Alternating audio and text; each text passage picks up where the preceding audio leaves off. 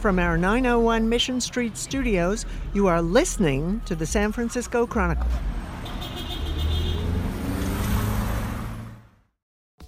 Are you feeling overwhelmed by technology? Do you suffer from a nagging fear of missing out?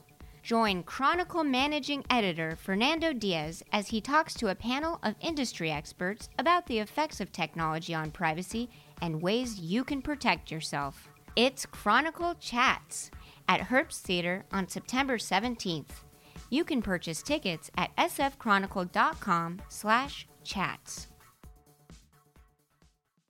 Vanessa Hua, welcome to the big event and welcome to the intro. Thanks for having me on. So we go back to 1999, Yep, turn of the new millennium. turn of the new millennium. First dot com boom. we were newspaper reporters back then. There was no blogging, no podcasting, no No what am I Twitter. no Twitter. So it's kind of the same and kind of different. Um, I got a podcast now. We're on it. The big event. We induct movies into the SF Cinema Greatest of All Time, and today we're going to do Joy Luck Club. So you've got a book out, A River of Stars. We're going to talk about that. We're going to pay tribute to the Joy Luck Club. The trailer still sounds very 1990s. Let's have a listen. My mother started the Joy Luck Club. For 30 years, these women feasted, forgot past wrongs, laughed, played, lost and won, and told the best stories. No talking in Chinese. How do I know you're not cheating? We are your auntie, and we are very honest people. Hollywood Pictures presents the story of four extraordinary women who left their homeland behind I was raised the Chinese way. to build a future for their daughters in America. So you're a mother of young twins watching this movie. As a mom, do you process this differently now than you did maybe in college when you saw it the first time? Yeah, definitely. Um, especially since one of the mothers has to leave behind her twin daughters um, in the middle of wartime. And I think watching it now, I have a better understanding of um, the sacrifices that mothers make and sort of the hard decisions that sort of shape you and the, you know, the children who come after you. So we're going to talk about that, some of the themes of this movie. Um, we're going to talk about some of the things that worked and didn't work, whether it's really a San Francisco movie. And Heather Knight is here, City Hall reporter Heather Knight. I'm Peter Hartlaub, and this is the big event.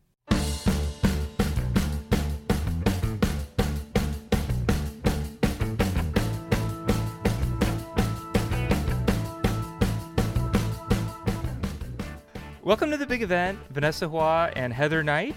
Hey, good to be here. Good to be here. Vanessa, you I thank you for coming. You're quite the star now on a book tour, River of Stars. How's it going?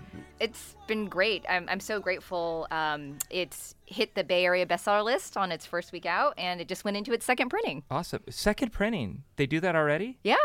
That's like when Game of Thrones they order two more seasons like before it's even started. That's what happened to your book.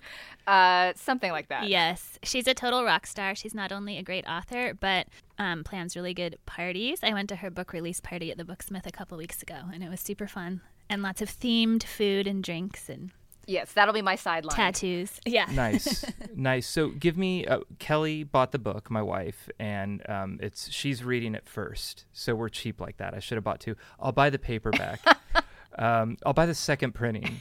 but uh, give me give me a little synopsis first. Sure. I've been calling it a pregnant Thelma and Louise.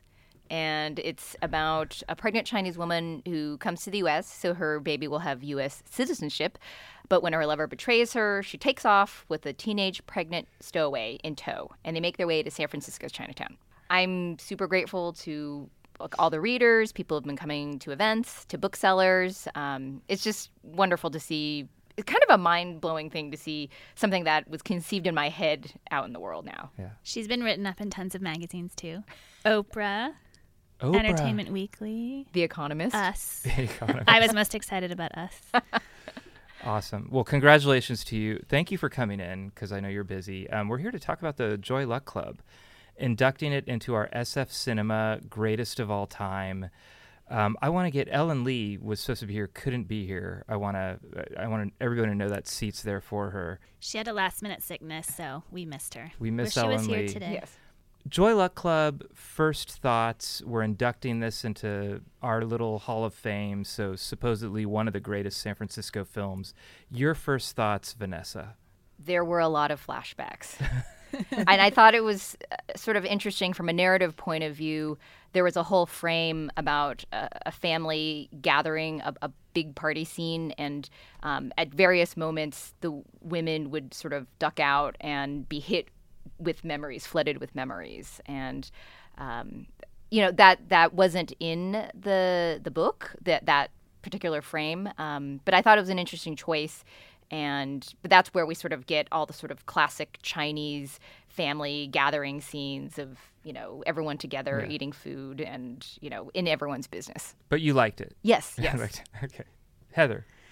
I hadn't seen it in so long. It came out 25 years ago, and I must have seen it back then. But I think I read the book too. But um, rewatched it a few days ago and didn't have much of a memory of it. But um, I really enjoyed it. Um, there's so much character development there are tons of flashbacks. It's a little bit soap opera y, but um, I thought it was fun to watch. Well, one thing that I, I want to say is the the lines that I remembered from when I saw it as a freshman in college, I remembered them perfectly, and they they sort of like got recorded um, very firmly in my brain, even though many, many things have happened since in the last 25 years. What lines did you remember? Um, best quality crab. or you think you make him chocolate peanut butter pie, he love you.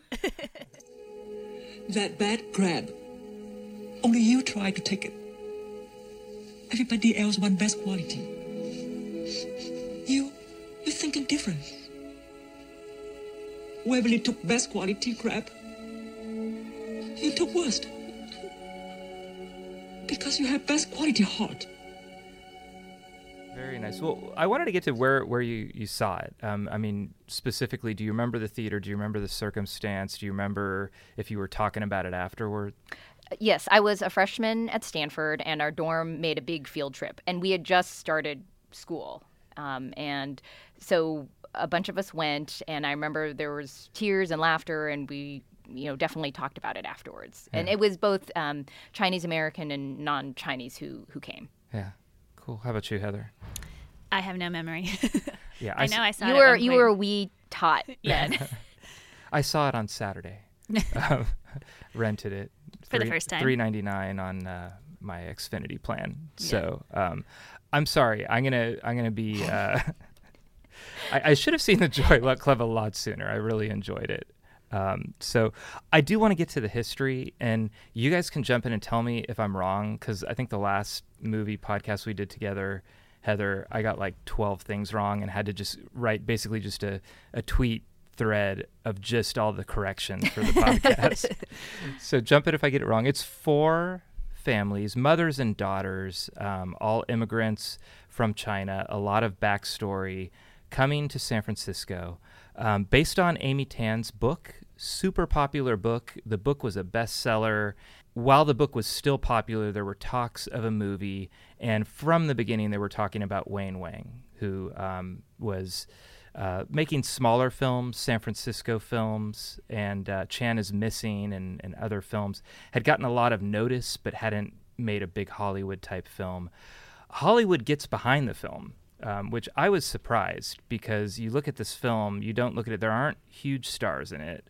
You don't look at it and think this is going to make a ton of money. And the way Hollywood works, I think it was Jeffrey Katzenberg and Oliver Stone kind of got behind it. And this moved pretty quickly, which surprised me. Yeah, right. It was, it, or it came out um, four years before it it was a movie. So like that's that's nothing. That's pretty quick in Hollywood. yeah. yeah.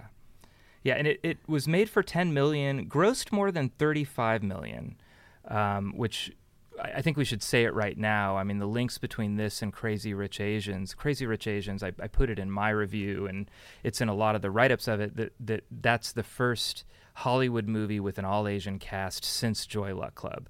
So it's not like this movie failed and gave reason not to make a, another movie with, with an Asian cast for 25 years. It did well. Um, couple little details. Can I share some sure, stuff sure. I got from the Chronicle? Uh, Chronicle gave it the um, prestigious Little Man Clapping from Peter Stack. Wang film a joy to behold. Was so sitting in the chair. not or standing. No, not he is falling out of the Oh, Claire. the the, to, the, the Oh, the top end of the scale. yeah. Okay, And I'm going to cut this part out, but it is I'm pronouncing his name right. Wayne Wang. Yeah. Yeah, thank you. Because maybe I won't cut that out. Let's just let the people know that I have to. I'm not going to cut that out. Let's just let the people know. Mabuhay. Yeah, that was in the Datebook podcast. I mispronounced Mabuhay for like 12 podcasts. uh, here's Peter Stack's lead. Director Wayne Wang's adaptation of San Francisco writer Amy Tan's lyrical, complex novel, The Joy Luck Club, is a beautiful work that could easily have turned into a four hour long affair, but at just a tad over two is enticingly rich and shines with humanity. And he just loved the film. Uh, Siskel and Ebert. It was Ebert's number five film, Siskel's number seven. It was acclaimed um, For the year? Or for the year. Wow. Yeah. And it must have been a thumbs up It was during two the thumbs show. up. two thumbs up. Casting call in San Francisco, and um, they were they were looking for people to play the mothers, to play. There were a lot of extras. I'm sure there are a lot of people who live in San Francisco who ended up in this film. Um, one local was cast, Victor Wong. He played the piano teacher. oh right. He he's got a great history. Do you guys know about Victor Wong? No. No. He steals every scene that he's in, both in the flashback and sort of at one of the, the parties. he, he was a member of the Beat Generation, uh, friend of Jack Kerouac, studied under Mark Rothko. I mean, he's just this incredibly rounded person. Lived in the Bay Area most of his life, but worked in Hollywood. He was in The Last Emperor and he fought with Bernardo Bertolucci over the historical accuracy of The Last Emperor. And I thought that was That is super, cool. Super cool. So little connection there. Um, and like I said, it did well. I don't know why anybody Yeah. would think not to make another movie like this. Well, I guess they needed another book to base one off of. There were other books, but Which other books do you think could Well, I just it's just interesting. Or did something happen where they said like, oh well, uh, well we've we've done it. We've we've done the, the Check. We we check. We we've done the Chinese American story. There needs to be no other Yeah, for 25 years. for 25 years. Um, so I want to. We're, we're celebrating the movie. I want to talk first about what worked about it, and uh, what what did you like about it? What do you think connected? What did they do right? Starting with you, Vanessa. When you think about this, what do you think about in terms of the positives?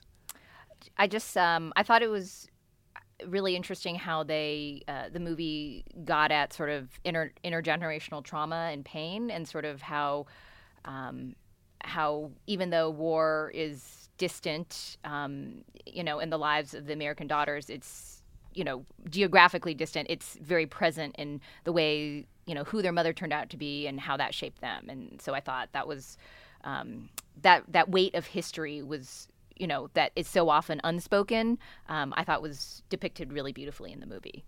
Yeah, I thought um, the scenes were just really vivid. Some that stood out for me were the end where June um, finds her half sisters and just that um, connection back in China um, made me a little teary. And um, then other scenes were just vivid in a more horrifying way, like the um, killing of that baby in the bathtub was just the way they pulled away and you didn't see the details, but you knew what had happened. I thought some of those scenes just really stuck in my head and just the in general the relationships between the mothers and daughters and how they didn't know much about each other but they had so much to share and so many linkages that kind of explained why the daughters were the way they were in some ways Yeah. Well, and it was interesting. I actually went back and reread the book, and the baby uh, drowned in the bathtub scene didn't happen in the book. oh really What happened was she aborted the baby, I don't know, for, through some means. But I guess visually they needed to sort of push it one one step more. In and that was like the world's cutest baby that it was such gut was. punch. He was. I think that's the Ying Ying St. Clair character, and and uh, all of these women have gone through some kind of Hell. hell in their lives.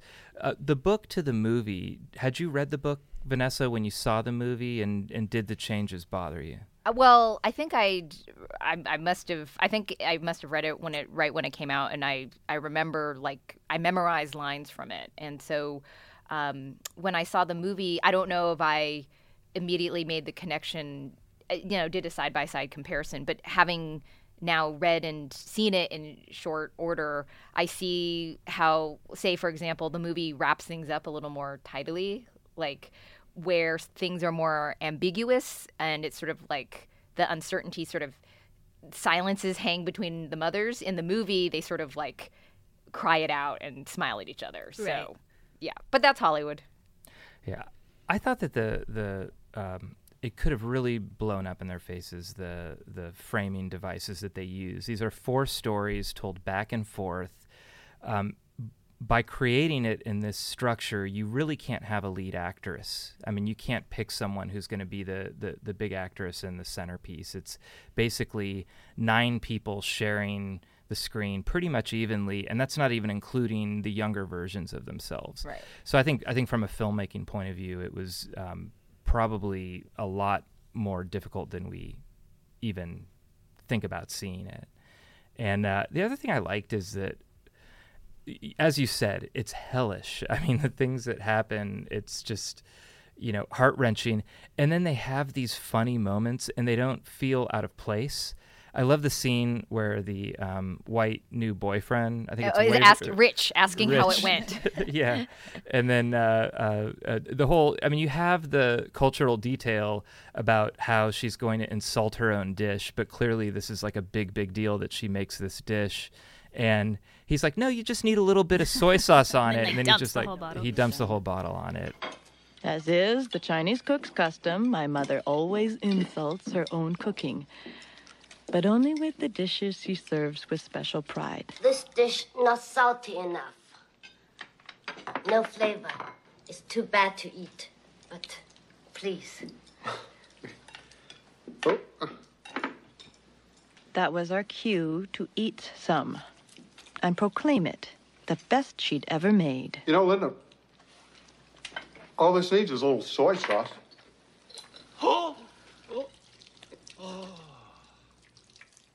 And I enjoyed that and I laughed between you know totally being wrecked by what happened to these women. So um, I think there was a lot of really good balancing here. I've seen a lot of Wayne Wang's films since I've reviewed a couple of them, and I haven't even seen him do it as well as he has here.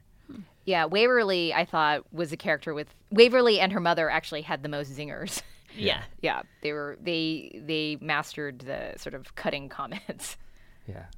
So I, I thought that was really good. I did think there were a couple standouts. I thought uh, Tsai Chin, who was a Bond girl, she was actually in two Bond movies. She was a Bond girl in one of the early Sean Connery James Bond movies, and then she um, was in Casino Royale too. Oh, so which one was she? Which actress? Or wh- what role did she she play? Uh, she played Lindo, Oh, Lindo. yeah, yeah. yeah. And I thought she was fantastic. She stood out as Yeah. she really balanced, and there's a lot of this in here. She's a very strong woman. strong, badass, Conniving- or conniving, cunning, cunning. cunning, Thank you. And also, what I loved with each of these actresses, but with her in particular, was the nurturing side. When it came out, it came out in a way that was believable. Um, so I thought she was fantastic. Well, uh, sort of one interesting connection between this movie and Crazy Rich Asians was the actress who played Anmei, Lisa Lu. Uh-huh. So in Crazy Rich Asians, she's the the grandmother who sort of initially seems like she's going to welcome Rachel into the, to the family, but then sort of is very tradition bound. Um, in uh, in um, the Joy Luck Club, um, you know, she's the mother who her mother had eaten opium to commit suicide, and then her daughter um, was you know, letting herself get steamrolled by Andrew McCarthy. and so, sort of just talking about that um, notion that we can't let our worth be defined by by men. And so, it did feel like it's wonderful that there was sort of this almost c- connection between the movies that that, that the same actress is um, was, was in both. Yeah, and that's Andrew McCarthy who plays um, Rose, played by Rosalind Chao, her boyfriend turned husband. And let us note, I mean, Andrew McCarthy in 1993 showing up in Joy Luck Club, he's certainly probably the most famous person at the time here, had done Weekend at Bernie's 2 three months before. and then he shows up in this. Honey, should we eat in or out tonight? You decide. Well, uh, if we eat in, I, I've got lamb chops, or I could call Ernie's, or Square One. Whatever you want. Really, it'll be great. I noticed he had very feathery hair and very baggy pants. Yeah. I guess that's 1993. For Oh well, and uh, Waverly had like an all-white suit, and Right. with the there was some definite '80s fashion going on. Definitely. Yeah, I, I thought another thing that this could be a positive, you could twist it as a negative, but really didn't get into the let's go into San Francisco's Chinatown, let's show them talking on a cable car or the Golden Gate Bridge. There's actually a picture of the Golden Gate Bridge takes up half of the DVD cover of the Joy Luck Club, but you never see the Golden Gate Bridge in the movie, at least that I didn't see. I mean, it, it's very much interiors. And I think by doing that, even though it was all shot in the Bay Area, by keeping it to interiors and keeping the locations organically, I think it's one of the better San Francisco movies in terms of depicting San Francisco. You mean instead instead of being too on the nose, like let's drive Like under famous sites. right? Famous Yeah. sites. And I think a lot of what some of the movies that are San Francisco movies where they use exteriors and shoot in LA, they'll find interiors in LA that don't look like San Francisco apartments. Um, they're too big or they don't have the bay windows or whatever. I, I believe Horace Mann School was used for the Mhm. auditorium. And I thought they just, it feels like a San Francisco movie in a subtle way. Waverly, they show her apartment and they don't make a big deal of it. She never goes out on the balcony, but you can kind of tell through her big picture, picture windows that it's Bernal Heights. Yeah, or, or Dolores Park or something. Or Yeah. So anyway. I also found a little detail that that really weird all gray modern house that Lena lives in, you know, with Yeah. the rickety table that her husband What the built. husband wants to do 50-50 on everything. Oh Yeah. God, that guy was the worst. But that was a real house in Potrero Hill on Rhode Island, and um, it was then uh, owned by a member of the Kronos Quartet and Really? sold ten years ago for two point five million dollars. Oh. Wow, nice. That's a good little fact. Well, the other that thing up. that I liked was, in some ways, I like that it wasn't just the confines of Chinatown. That Chinese people are living everywhere, or somewhere. Um, you know, the divorcee Rose lived in a house that maybe looked like Woodside or something. It's just Yeah, I was trying to find where that was and I couldn't find it, but Yeah. it did look very peninsula. right. And it's sort of like I think sometimes the automatic assumption is that oh, you know, you will only find Chinese in Chinatown, and so it was cool to see sort of like the I don't know, the sort of like the dispersal of where people might end up after Chinatown's their initial um, landing pad or jumping off point that they Did we know if the Area. mothers, as they became grandmothers, still lived in Chinatown? Some of their homes looked bigger, so I was wondering if. Well, I was just reading in the book, like one of them, for example, um, June's mother, the one, the mother who passed away, they lived like uh, at Leavenworth. They lived up the hill, Uh-huh. and so again, that also sort of really reflects the way sort of you sort of move up and out of Chinatown. Other things you liked.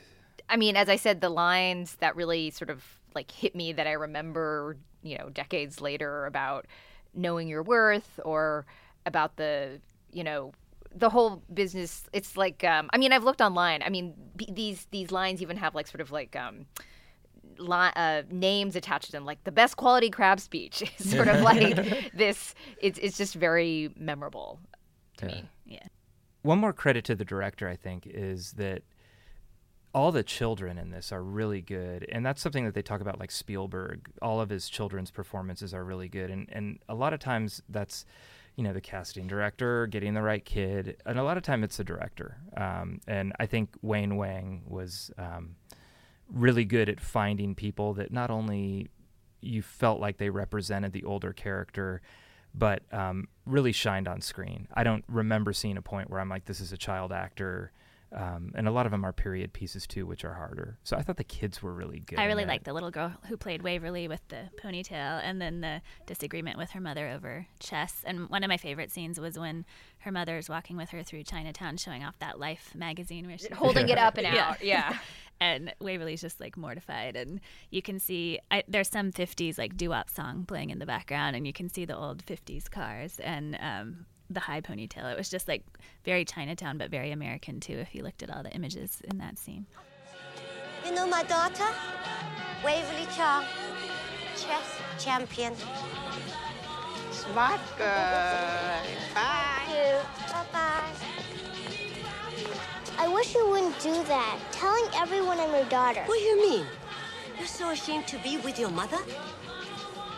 It's not that.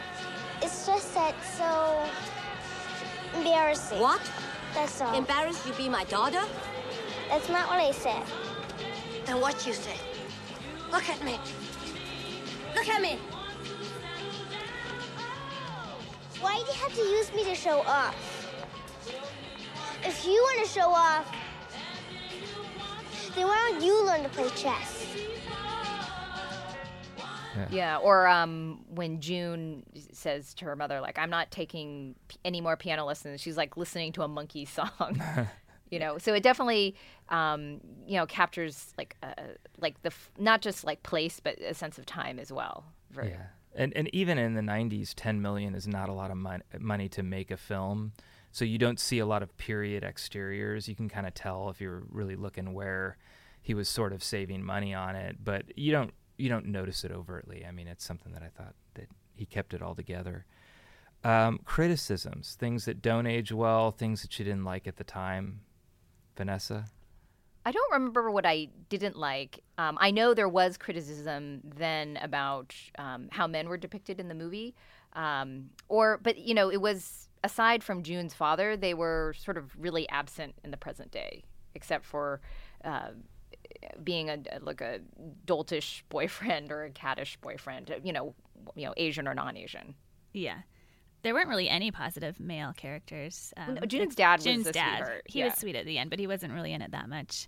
My least favorite man was, like we already talked about, the really cheap one. oh God, it drove me crazy how he had to track, um, you know, to the cent which he would spend all expenses. everything. Well, Russell Wong was pretty downright evil too, and then the rapist. uh, You know, I guess it's a whole cavalcade of negative Yeah, portrayals. let's go in the 90s and how many films were women used as, you know, sex objects or shrews or just, Yeah. you know, a, a prize for a man. So I, I did look back and there were protests. Um, I'm sure these groups are all on Twitter now, you know, the, the men's rights group type of groups of that time were, were just up in arms, especially because I think the white men um, did not look good in this film. And it's like, well, let's pick a random 90s film off the shelf and let's see how women look. So, Well, in the book, she does not stay with Andrew McCarthy. Oh, really? Yeah. Oh, all right. So again, it's sort of like those moments where where things sort of resolved itself a little more happily Yeah. in, than in the book. I'm I'm not going to say it's something that didn't age well, but something that I definitely noticed was the fashions. Yeah. Yeah. And I especially noticed it because like it's just this running thing about how stylish. Why can't you be more stylish like Waverly? And Waverly's so stylish, and I'm just like the shoulder pads Oh, are are massive, and so Very sharp looking. Well, and the colors too Yeah. of the the clothes. But then June was just you know thick bangs, turtleneck, ankle length uh, skirts. Like she looks, yeah, like she's in a cult or something. So. do you think the book's better? Uh, well, isn't that always the case? Or Yeah. I mean, it's just a different experience, and I think with a book, um, you might be able to sink more deeply into the character um, and not get sort of uh, confused. But um, but I mean, I think they both have their merits. I mean, it's a book. Um, no, mo- no matter how popular, I don't think has the reach of a movie, of a Hollywood movie. Um, but uh, you know, I, you know, it, in some ways, I think some of the characters, um, the daughters came off as like kind of passive in the movie, but then if you read the book, you understand the mom's backstory and their childhood. You kind of um, understand why they're acting that way more so than what you're seeing on the screen. Yeah. Um, as someone who has just written a book, do you think about that when you're writing the book or when you're completing it? Like, oh, if they made a movie out of this, how would they screw it up? Or who would. Uh, well, I mean, I think it's, but the thing is, from what I've heard talking to people, it, it's just you have to let it go and not actually be that involved necessarily because it's its own thing. It's a, it's its own thing, even if it has bears the title and some of the characters of your book. Yeah. Yeah. Who would you cast to star as your protagonist? Oh, I don't know. you're, you, you're you're not. Uh, no favorites right now? Uh, I mean, Constance Wu is an amazing actress, um, but I think her dance card's quite filled up right now. so- Maybe. Crazy Yeah. Rich Asians Yeah. 2. Um, so, San Francisco movie, I mentioned it before. I mean, I think it was partly due to the budget and partly due to they had so much ground to cover from now and then that they probably didn't have a lot of time to go out and sightsee. But do you watch this and think San Francisco movie? Do you have you considered that a San Francisco movie over the years? I have, but when I rewatched it, I noticed, um, wait, there isn't very much that like jumps out at you as being San Francisco. But I think it is cool because um, 30% of San Francisco voters are Chinese. They're a huge portion of our city, and there haven't been very many fictional stories about them. And so I think um, just getting inside these homes in Chinatown and other neighborhoods as they get older is um, an important thing to have on screen and part of our Best of San Francisco movie Hall of Fame. Yes, uh, I mean, and I think it, there is something to be said that um, the fact that it, you know, San Francisco, uh, you know, such a Chinese movie, it feels like Chinese and San Francisco feels synonymous, you know. Yeah. So I think that's why even if we don't have a cable car and a Ghirardelli sundae and um, a ride, you know, a walk up Coit Tower, it still feels very San Francisco. Right. The Chinese banquet scenes, especially to me, you know, Yeah. like just endless amounts of food felt very San Francisco. Crab. Crab. Crab. Chinese Lots style. crab. Best quality crab. Best quality. I did have one little complaint. San Franciscans made this film, and there's a line when Waverly's showing her mom. She's up in the Bernal Heights view, beautiful apartment, and shows her the fur coat and says, "I don't know why he even got it for me. It's never cold enough to wear." And I was like, "No, it's San Francisco. It's like- August. It's It's August. It's cold. I want it. I want that coat right now." You know Rich? The guy I told you about? I don't know why he got it for me. It's really never cold enough to wear. You want to try it?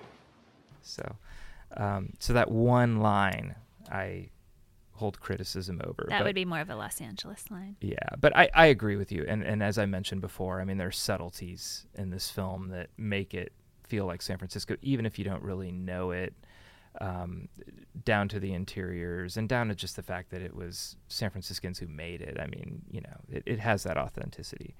So uh, it is a San Francisco movie. We've decided that. Uh, where would you rank do you, it? Do you, uh, do you have a gavel you can hit? I, I should have a gavel. Wh- Where would you rank it? Um, is this one of the best San Francisco films? Would you put it in a second or third tier? Is it a- in its own category? I'd maybe do second tier. Yeah. Give me some films that you would group this in with. I think we put milk in the second tier, right? Yeah, I think Milk's a little higher. Yeah. A little higher. I think this is like with the game, um, you know, Blue Jasmine. I think it's Uh-huh. right there. It's a good tier to be in. Yeah. Yeah. So I mean, I, I don't want to force Joy Luck Club and Crazy Rich Asians into the same sentence over and over, but I, I want to ask you guys if you saw similarities. Uh, I'll ask you. Did you see the movie? Yeah. Heather, you did. I Okay, saw oh, them both in the past week. so Awesome. Do you see the DNA of Joy Luck Club and Crazy Rich Asians, or is it just yeah? Go ahead. Uh, you, I didn't even have to finish. Go ahead. I mean, just the whole mother daughter dynamic between um, Rachel and her mother ha- and their really strong relationship, and of course, the mother of Nick in um, Singapore and how strong she is. And she pretty much controls the whole family, it seems like. The grandmother, it's all very female centric. The with the exception of Nick Young, the men are all kind of doofuses, similar Yeah. to Joy Luck Club. And of course, Mahjong, the scene um, at the end where Rachel and her future mother in law play and kind of make peace was very pivotal. So the Mahjong table. Right, and the Joy Luck Club opens with a mahjong scene. Yeah. Yeah. So, um, and I think um, there's a- a big sense of like clan, I guess, that I, I think like extended family, the importance of that and the histories and sort of the things that date back to childhood that um, you have to navigate, e- you know, whether or not you come from inside or outside of it. And I think both movies really um, were reflecting that. I want to like invest in mahjong right now because It's big. both of these movies really make it look like a exciting, fun game. Yeah. And- I've Chairman never Mao loved it. I've, I've played it before, but um, I, I'm actually sort of an impatient game player. um, but yeah, no, they um, it definitely is. Um, my parents actually didn't play it because they considered it a form of gambling. Oh, So, wow. Yeah. So, yeah. Well, I, I thought also the um, the balance of humor with some really serious family subjects was done well in both of the films. And John M. Chu, I had reviewed some of his films, and like the best of the, he did like Step Up to the Streets or whatever, one of the Step Up movies. Justin Bieber, Never Say Never. I didn't see anything in what he had done that made me think he was going to be able to subtly direct um, a drama comedy with you know some serious family elements in it. And I thought he did a really good job of balancing that. Okay, we're going to have humorous moments. This is fun. This is entertainment, but there's some serious stuff too. And Joy Luck Club is obviously way more serious and way more wrenching, but I think both directors did a good job of that balance. Yeah, the light and the dark. But can I say a San Francisco connection for John Yeah. and Chu? Yeah. So um, his father, Lawrence Chu, is owner of the longtime restaurant on the peninsula, uh, Chef Chu's. Oh, cool. Really? Yes. Have you eaten there? Yes, um, I mean, as an undergrad, it was one of the the nicer Chinese restaurants um, around Stanford, and it was funny. I had a book event, and you know, some of the the women were really excited about the idea of my book be- being adapted in the movie. They're like, "We should just we, we can give it to John through his dad, Lawrence. We've known Lawrence for years." I'm like thinking, "Yeah, he he wants me to show up at the restaurant." I think you with- should. right, with a copy of my book. Um, but I just love that idea that uh, that there are these sort of Bay Area connections. Okay. Another similarity that I got a kick out of was um, in Crazy Rich Asians, the mom and her circle of friends were really reminded me of the Joy Luck Club mothers and how they always like hung out in this tight pack, but kind of gave each other side eye over whose kid was doing Better. and like there was a lot of friendship and love, but also a lot of competition and just you know the looks they gave each other it was so similar. The death stares. Yes, death stares. Death Stares. Very good. Um, well, awesome. I, I want to close like we started with um, Vanessa, and I want to talk about book clubs because uh, how are how big of a thing is that? I mean, like, are, are book clubs what fuel a book these days? Well, my publisher actually made a whole book club guide, which is a lot of fun, available um, for download from my website. But it has recipes, it has questions, it has fun facts. So I think there definitely is an interest because you know there's books that people read immediately at pub date but then you know a book is still new to someone if it's the first time they've read it and so Yeah. i think that's where there's an opportunity for for book clubs She gave me the book club packet, and I told my book club about it, and we're going to read it for October Are and you- have a special guest. You're gonna have a special guest. do you do you anticipate getting contacted a lot about that? I mean, I've offered, I've definitely um, been to you know book clubs of people I know, and also I've I've skyped into classes and to book clubs, so I offer that as well. But what about a random? Like if someone out of the blue were to invite you, let's say they lived three miles away, are you gonna go? Uh, well, it, it, it all She would depends- I would yeah Skype or it depends on the, the schedule. But I know lots of authors off offer to, to to Skype in. Okay, my wife's in a book club. I'm not in a book club, but my wife's in like six. And there's How some- does she read that many books? Well, she is a librarian. Yeah. She's a librarian. She has like a young adult book club um, where they get kids, and a lot of times it's like at-risk kids. Sometimes there's mother daughter book clubs. Yeah. Yeah, I mean, she and then she's got this book club that's um, a lot of ex-teachers where they actually read the book, and then the rest of her book clubs, I don't know that they read the book. They just have drinks and. It's I a s- wine I club. That's what that's what men always think that women's book clubs are about. Really? Okay, Yes. I need to get in a book club. That we're a hen party. I've had a book club since 1999. We took a break when we all had babies and didn't read, but then we started reading again. And um, my favorite book club book of recent years was Homegoing. Have you read that? That's an excellent book. Excellent yeah. book. All right. Well, I'm going to start a book club and not make that mistake again. Um, that was my mistake for this podcast was assuming all book clubs no one reads a book. Well, do you know what's good? Um, you know who should start a book club? Who's that? A guy looking to meet some ladies. That's not me. I'm just putting that out there for your listeners. In fact, I was in a book club where I dated both the founder and then the other founder. At the same time? No, sequentially. Okay, well, I think we've covered a lot of territory. Uh, Joy Luck Club, check it out. Thank you both for coming in, Vanessa, Heather. Thank you. Good to be here. Thank you. It was fun. We will have you back. Uh, Vanessa, good luck with your book, Thanks so much. and uh, we'll see you again. Thanks for listening to the big event.